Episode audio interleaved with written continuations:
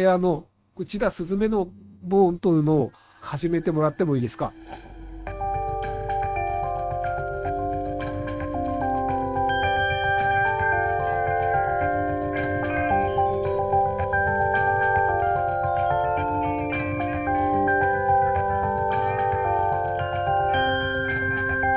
はい。こんにちは。ご無沙汰しております。ボントゥーの内田です。内田すずめです。はい。ご無沙汰しております。今日はですね、えー、ボントゥの第20回目、記念すべき20回目ですね。はい。収録を始めていきたいと思います。本日はですね、5月19日の金曜日、1週間、皆様お疲れ様でした。はい。うーん、今日はね、昨日までね、すごい真夏日でしたよね。窓開けて寝てても、うん寝苦しいぐらいの、えー暑さでしたよ。いやー、どうなっちゃうのかなっていうぐらい暑かったんですけど、今日は一転ね、まあ20度ぐらいかな。えー日が出ることもなくね、一日中、一日中、はい、あの、雨で、はい、涼しい一日でございましたが、皆様、5月後半になりますけど、いかがお過ごしでしょうか？はい。ゴールデンウィーク明けでね、まあ、はい。5月病とでも言いますかね。なんか、仕事辞めたいなとかっていう方、いますか？あの、大丈夫ですかね？メンタル。やられてませんか ?1 ヶ月ね、あの、1ヶ月ちょい、新しい職場とか、新しい仕事とか、まあ、いろいろ状況はあると思いますけどね。まあ、1ヶ月頑張ってきましたのでね。あと、まあね、連休明けで、ちょっとだれるところもあるかもしれません。気分が乗らないところもあるかもしれませんけど、まあ、なんとなくやっていけばいいんじゃないですか。はい。そんな感じで、ボントゥーノーもそんな感じでやっていきたいと思います。今回は、えー、私のおすすめする、あれと、あれとか、これとか、ものとか、っていうのを、えー、ご紹介していきたいなと思っています。はい。じゃあ、まず一つ目は、えー、サンクチュアリ。これはもう本当にね、皆さんに一度は見ていただきたい、えー、ネットフリックスオリジナル作品のドラマですね。1話、1時間ぐらいあるのかな。ちょっと時間は正確にはわかりません。で、何話あるかも忘れちゃいましたけど、これはネットフリックスで、えー、ネットフリックス限定で配信されているドラマなので、ぜひ、ぜひご覧いただきたい。えー、サンクチュアリー、えー、大相撲を題材にしたドラマです。えー、大相撲というと、まあ、好きな人は好きなのかな？僕は追いかけてないんですけど、大相撲っていうと、まあ、ちょっと前にしごきとか、うん、まあ、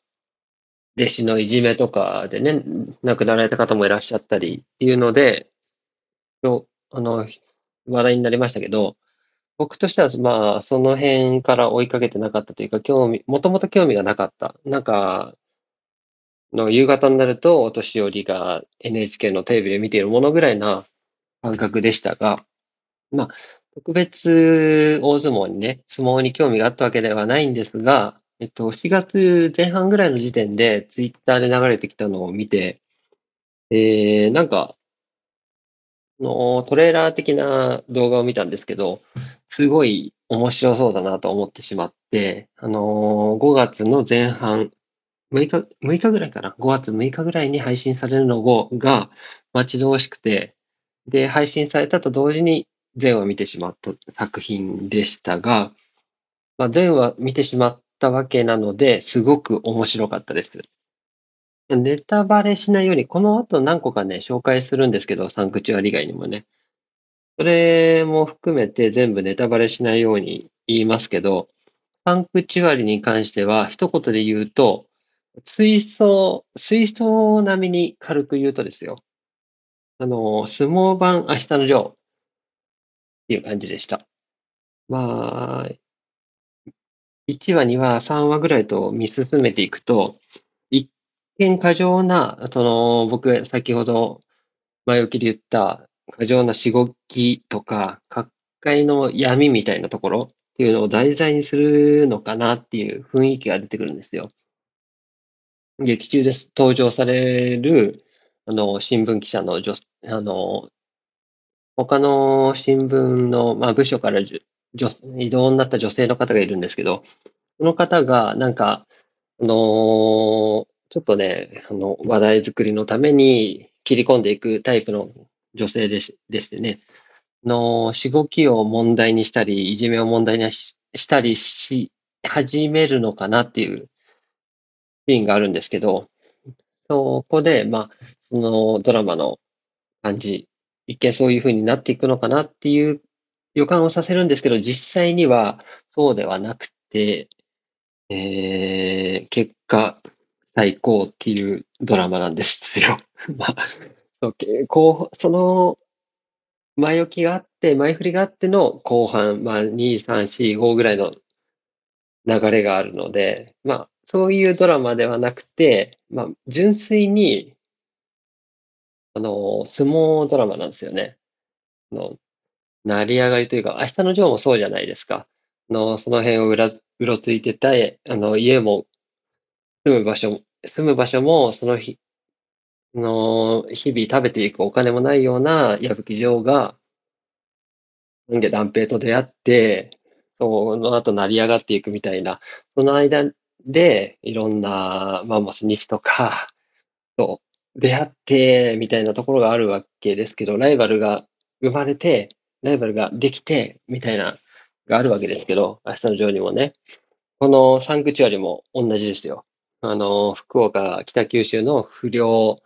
された、あの、あいつが、こう、東京に来て、あの、相撲なんて、あり、みたいな感じで始まった相撲だけど、みたいなところがあって、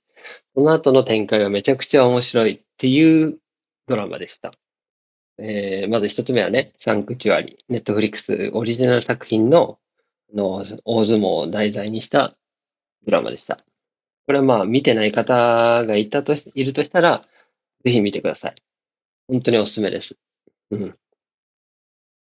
あとは、第、二つ目いきますね。もうトントントンといきますけど、二つ目は、あと、子供たちとこの前ね、久しぶりに映画館に、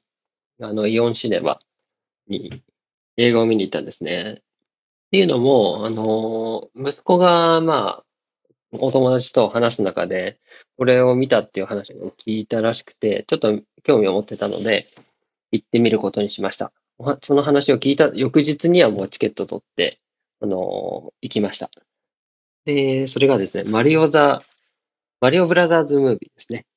はい。マリオブラザーズムービーは、あのー、3D の方で見ました。2D と 3D とあって、僕自身は 3D 見たことなかったんで、まあ、このきっかけにして 3D も見てみようかなと思って、えっと、一人、大人で2000円、子供で1000円ちょっとぐらいだったんで、3人、あの、息子と娘と3人で行って5000円ちょっと。3D メガネが200円とかだったんで、5000円ちょっとで見てきました。まあ、結果、これも 最高でしたね。あの、良くはないです。良くはないです。この この映画。もう表現するのがすごい難しいんですけど、良くはないけど、最結果最高みたいな映画でした。はい。そこに、結果最高に至るまでには、これまで僕が生きてきた過程っていうのがあってのバックボン、バックボーンっていうか、バックグラウンドがあっての最高に至るわけですけど、まあ、僕自身はです、僕自身は1984年生まれなんで、ファミコンネイティブ世代というか、もうき、気を、気がついたら、まあ、物心ついたら、家にファミコンがあるっていう時代でしたね。そういう、ちょうど昭和の終わりぐらいの年代なんですけど、まあ、シャープのツインファミコンがね、ツインファミコンですよ。あの、ファミコンとファミコンとね、カセット、ふーってやる、ファミコンのカセットとディスクシステム、あの、何ですか、ディスクですよ。ディスクが昔はファミコンのソフトだったんですよ。あの、ディスクですよ。ディスクさえ知らない人もいるでしょうね。あの、ディスクです。あの、何ですか、記憶媒体ですよね。今の SD、SD カードさえ古いのかな。あの、記憶媒体です。あの、ハードディスクとか、SSD とか、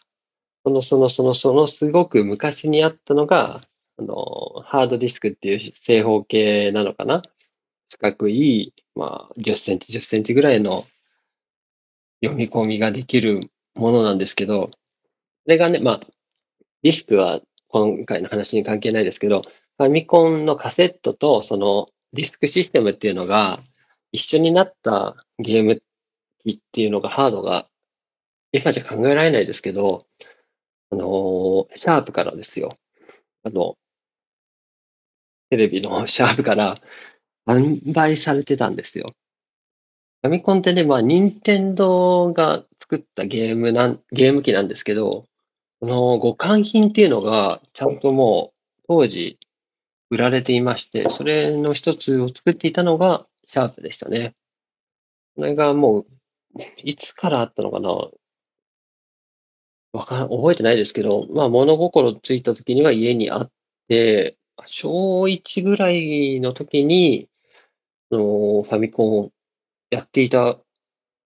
覚えがあるので、それぐらいには家にあったんだと思うんですけど、はい。このシャープのツインファミコンでね、マリオ3、スーパーマリオ3をやったんですよ。あのー木の葉を取ってタヌキになるとか、あのーなんだっけ、まあ、ファイ、ファイヤーになってる、フラワーファイヤー取ってファイヤー投げたりとか、空船、エア合わせ、エア合わせとかですよ。のね、スーパーマリオブラザーズ3やってましたね。あと、まあ、その時代ってめちゃくちゃ3がいいんですよ。3がいい時代なんですよね。例えば、まあ、ドラクエも3ですよね。3ですよね。あの、皆さん並んで行列作って、あの、ドラクエ3ですよ。ヤマタノオロチとか。ね。僕的にはやっぱ2なのかな。言うてみやおうの、模様元の方がやったかな。ラーの鏡。毒、毒の中歩いてね、何歩進めみたいなあって、ローレシアの方がやったかな。まあ、あの、マリオは3が良かったですね、その時代はね。ドラクエは僕は2の方が良かったかな。悪霊の神々みたいなやつでしたっけね。ハーゴン。そうそう。でもね、FF はやっぱ3でしたね。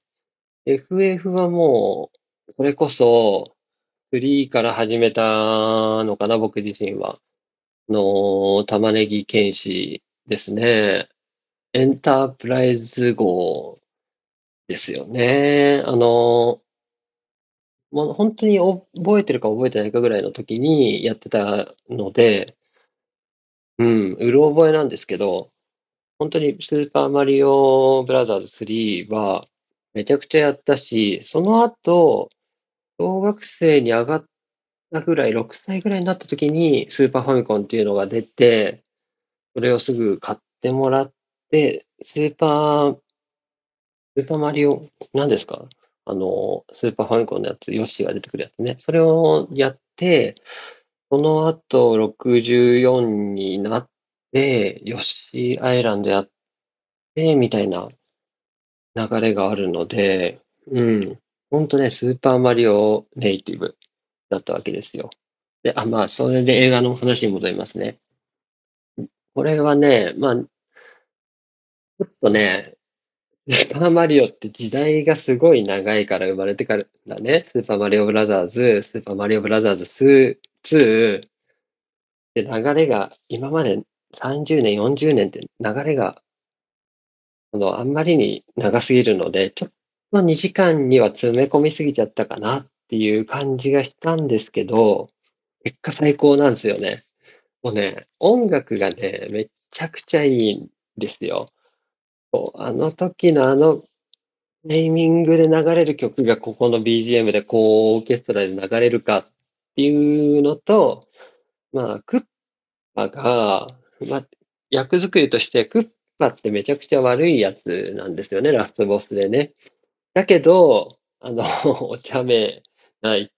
面もあったりっていうのがあって、うん、めちゃくちゃ、あの、ダ作だと思うんですけど、結果最高みたいな映画でした。はい。で、二つ目はね、スーパーマリオザム、マリオブラザーズムービーでした。はい。ああ、いや、もう久しぶりに、最後ね、なんとなくね、涙が流れるのをこらえるような感覚があって、なん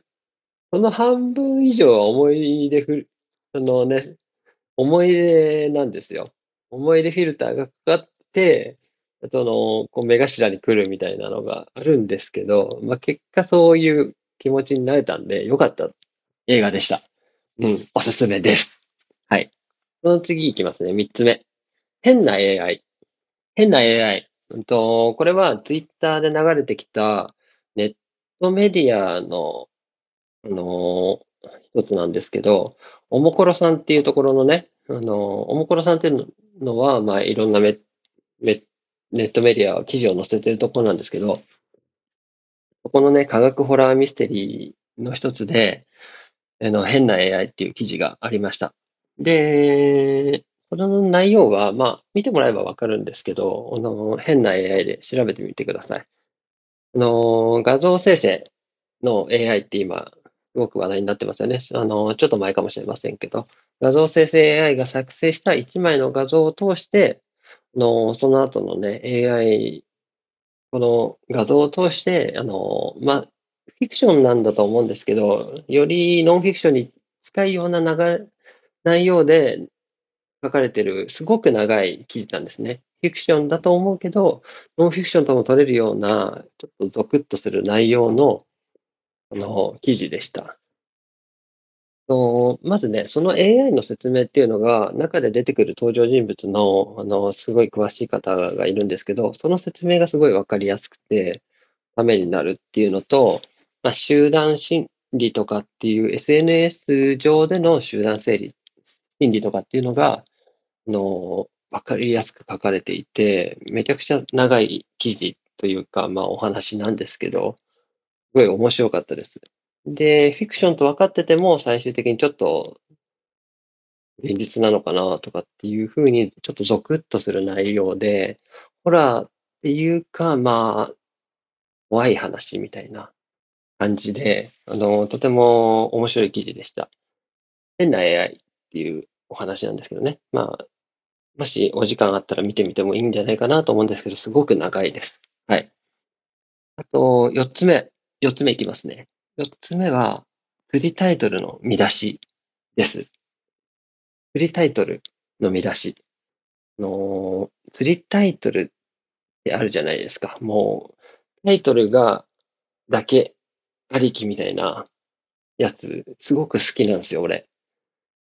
釣りタイトルに、こう、釣られないように警戒してるんですけど、たまにめちゃくちゃ見たいやつあるじゃないですか。なんと、芸能人のなんとか死亡みたいな、もう一一行で書かれてて、てんてんてんみたいな、あいつ死亡、てんてんてんみたいなやつとか、まあ、三基本的に産業なんですよ。見出しなんでね、そんな長くはなくて、見出し勝負なんで、その産業にめちゃくちゃ、あの、人の引きつける言葉を詰め込んでくるんですよね、あいつらね。これがめちゃくちゃうざいんですけど、反面すっごい好きなんですよ。でね、まあ、釣りタイトル、釣りタイトルか、中身のない記事、あのタイトル100%のネットニュースのことを、今回は釣りタイトルと定義してますけど、まあ、ビュー古事記ですよね、アクセス古事記。すごい内容を見るとがっかりするんですけど、あの、タイトルに釣られて見ると、ここへの続きを見るにはみたいなところがすぐ出てきて、何の画像もなくて、すごいがっかりするんですけど、あの、釣られてみ、見ちゃうんですよ。例えば、あのユーザーの、これを使ってる人の9割以上が知らないあれの使い方とか、うん、そう芸能人の名前で、何々が引退を発表とか、うん、あれの使い、思い、思いもしなかったあれの使い方に納得、めっちゃわかるの声っていうタイトルのあの記事です。皆さんもあれ読んだことあるでしょ？だけど普通の人は読まない、読むのに抵抗があるじゃないですか。僕はやっぱり本当に辛い 魅力的なやつは見ちゃうんですよ。そうするとね、まあ、アルゴリズム的に、まあ、Google で見てるんですけど、アルゴリズム的に、次またその記事が、更新されて、似たような記事が、あの、トップ画面に出てきて、クリックしての繰り返しなんですけど、まあ、釣りタイトルの見出し、めちゃくちゃいいですよね。その、うん、めちゃくちゃいいですよね、あれ考えてる人ね。うん、こんな感じで。はい。四つ目は釣りタイトル見出しでした。はい。あと、五つ目はですね、まあ、そういうネット系じゃなくてですね、実際に最近導入してよかったものですね。えー、五つ目は、キャッシュレス決済ですね。キャッシュレス決済。今までですね、決済と買い物とかするのには、うん、実店舗では、クレジットカードか、現金。あと、ネットはまあ100%でクレジットカードっていう感じでやってました。が、えー、まあ、財布にね、クレカ入れたり、まあ、現金持ってくのが、めんどくさいわけですよ。出かけるときに、まあ、家の鍵、車の鍵一つ、一つね。それと、もう一つ、クレジットカードと財布。あと、うん、携帯電話、スマホね。その三つを必ず携行品で持っていかなきゃいけないっていう生活をしてましたが、まあ、それに対してね、何の疑問もなくやってきたわけですけど、これ一つ減らせたらいいよね、と、ある日思いまして、まあ、家の鍵は持っていかなきゃいけない。車を運転するときは車の鍵も持っていかなければいけないから一つは必要。もう一つ、財布は本当に必要なのかと思ったわけですね。現金が必要かどうかっていう話です。えー、これはまあ、現金じゃないと払えない小さな個人経営のね、お店とか食堂とかってあると思うんですけど、そういうところでは絶対にまあ必要なんですけど、そこに行く予定がなければ、これ、三つ目の財布っていうのはいらないわけで、現金はね、いらないわけで、えー家の鍵、車の鍵と、あと、携帯電話、スマホだけを持っていけば、より、まあ、ミニマルに出かけられるんではないかと思って、えーそのためにキャッシュレス決済っていうのを導入しました。僕自身は、この、まあ、クイックペイとか、うーん、バーコード決済で言うと楽天ペイとか、ペイペイとかっていうのがありますけど、それ一切使ってなかったんですけど、今回ね、あのー思い切って導入してみました。もう皆さん使ってると思います。当たり前のようにね。まあ、今までクレジットカードを出して、あのー差し込んで、まあ、場合によっては暗証番号を入れてみたいなところもあったので、かざしてバーコードを読み取ってもらう。もしくは、あの、カードリ、あの、非接触端末ですね。にかざせば決済が完了するっていう手軽さに、えーもう本当にもうそこのから抜け出すことはできないと思います。っていうぐらい、なんで今まで導入しなかったんだろうっていうぐらい原因、あの、便利なものでしたね。はい。5つ目はキャッシュレス決済。あと、最後、6つ目ですね。ランニング関連ですけど、うん、まあいろいろありますけど、やっぱりこれ一番いいなっていうのは、ルナサンダルですよね。もう、しばらくルナサンダルは履いてますけど、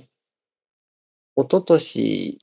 あの、ビノミドルベアか。ちょっと厚めのソールのやつを買って、日常履きとランニング履き、山でも履ける厚さなので、それを使ってて、昨年、ちょうど1年ぐらい前に、あの、ベナード2.0っていうのを、まあ、一番薄い、もともとオリジナル的なサンダルですね、ランニングサンダルを、ベナード2.0を導入して、去年から、えー、まあ寒い時は履いてなかったんで、去年の秋頃から、秋頃まで履いて、その後、4月ぐらいからまた始めたっていう感じで、まあ、丸1年使っ、基本的にはまあ丸1年ですけど、履いてる時期時期はまあ半年ぐらいっていう感じで、のベナード2.0を履いてますが、まあ、めちゃくちゃ走りやすいし、あのいいですよね。ルナサンダルね、もう話す、議論する余地もないぐらいいいですね。はい。ベナード2.0、まあ、より、あの、薄いシリーズというか、まあ、タイプのサンダル、ランニングサンダルですけど、足裏への刺激がめちゃくちゃダイレクトなので、ヒールストライクをかかとからね、ついく設置をすればもうすぐわかるので、まあ、かかとから行くっていうことはなくなるので、結果歩幅が狭くなって、前傾になって、つま先というか、まあ、フォアフットになるので、ランニングの姿勢が、血のつき方が改善される。あと、右足、右膝から、あの、まあ、硬いのところ、右硬いに、僕は、まあ、運動麻痺と感覚麻痺があって、指の先になればなるほど動かすのが難しいんですけど、なぜか、ベナードを履いて走ると、それが改善されるんですよ。なぜか麻痺が良くなるっていう効果がありまして、本当にね、足が動くようになるんですよね、ベナード履いて走ると。もちろん、履いた直後はすごい疲れて、足のダメージというか、疲労というか、今まで使ってなかった筋肉、足の裏の筋肉とかっていうところが使われて痛くなるんですけど、なんかね、怪我をすることはないし、その痛みが、筋肉の疲労が抜けると、すごい動くようになるんですよ。なので、あの、まあ、足にトラブルを抱えている方、まあ、いるかと思いますけど、そういう人以外でも、普通にランナーの方も、ちょっと、ベナード2.0は、ルナサンダルね、おすすめかなと思いますね。ソールが厚くなればなるほどね、ヒールストライクしても痛みが少ないので、ちょっと効果としては、サンダルランニングの効果としては、まあ、薄いような気がするので、まあ、なるべく浅めの、あ浅め、あ、うん、浅め、浅め、薄め、薄め、薄めのやつを買っていただいた方が、の、ランナー、ランニングサンダルの効果を得られるかなと、実感できるかなとは思います。はい。こんな感じで、今回はですね、あの、6つのおすすめのもの、ことを紹介しました。まず1つ目は、サンクチュアリ、ネットフリックスオリジナルの相撲の作品です。もう1つは、マリオブラザーズムービーの3つ目が変な AI。4つ目が釣りタイトルの見出し。5つ目がキャッシュレス決済。6つ目がルナサンダルでした。はい。えー、こんな感じでですね、えー、はい。おすすめのものだったり、ことだったりっていうのも紹介していけたらなと思いますので、あ、そう。そうですね。まさに今日、あのーずっと欲しかったけど買えなかったものっていうのがあって、あのーエイベルトンライブ、エイブルトンライブ11のスタンダードっていうのを、まあ、約5万弱ぐらいのソフトなんだ。DTM、ダウソフトなんですけど、を買いました。えー、それをちょっと使って、次回以降ね、ちょっと音楽作成の動画じゃない、あの、ポッドキャスト、音声なんかも上げてみたいなと考えてます。はい。そんな感じで今日は、まあね、あの僕のおすすめのものとかっていうのをお話しさせていただきました。はい、また次回お会いしましょう。ありがとうございました。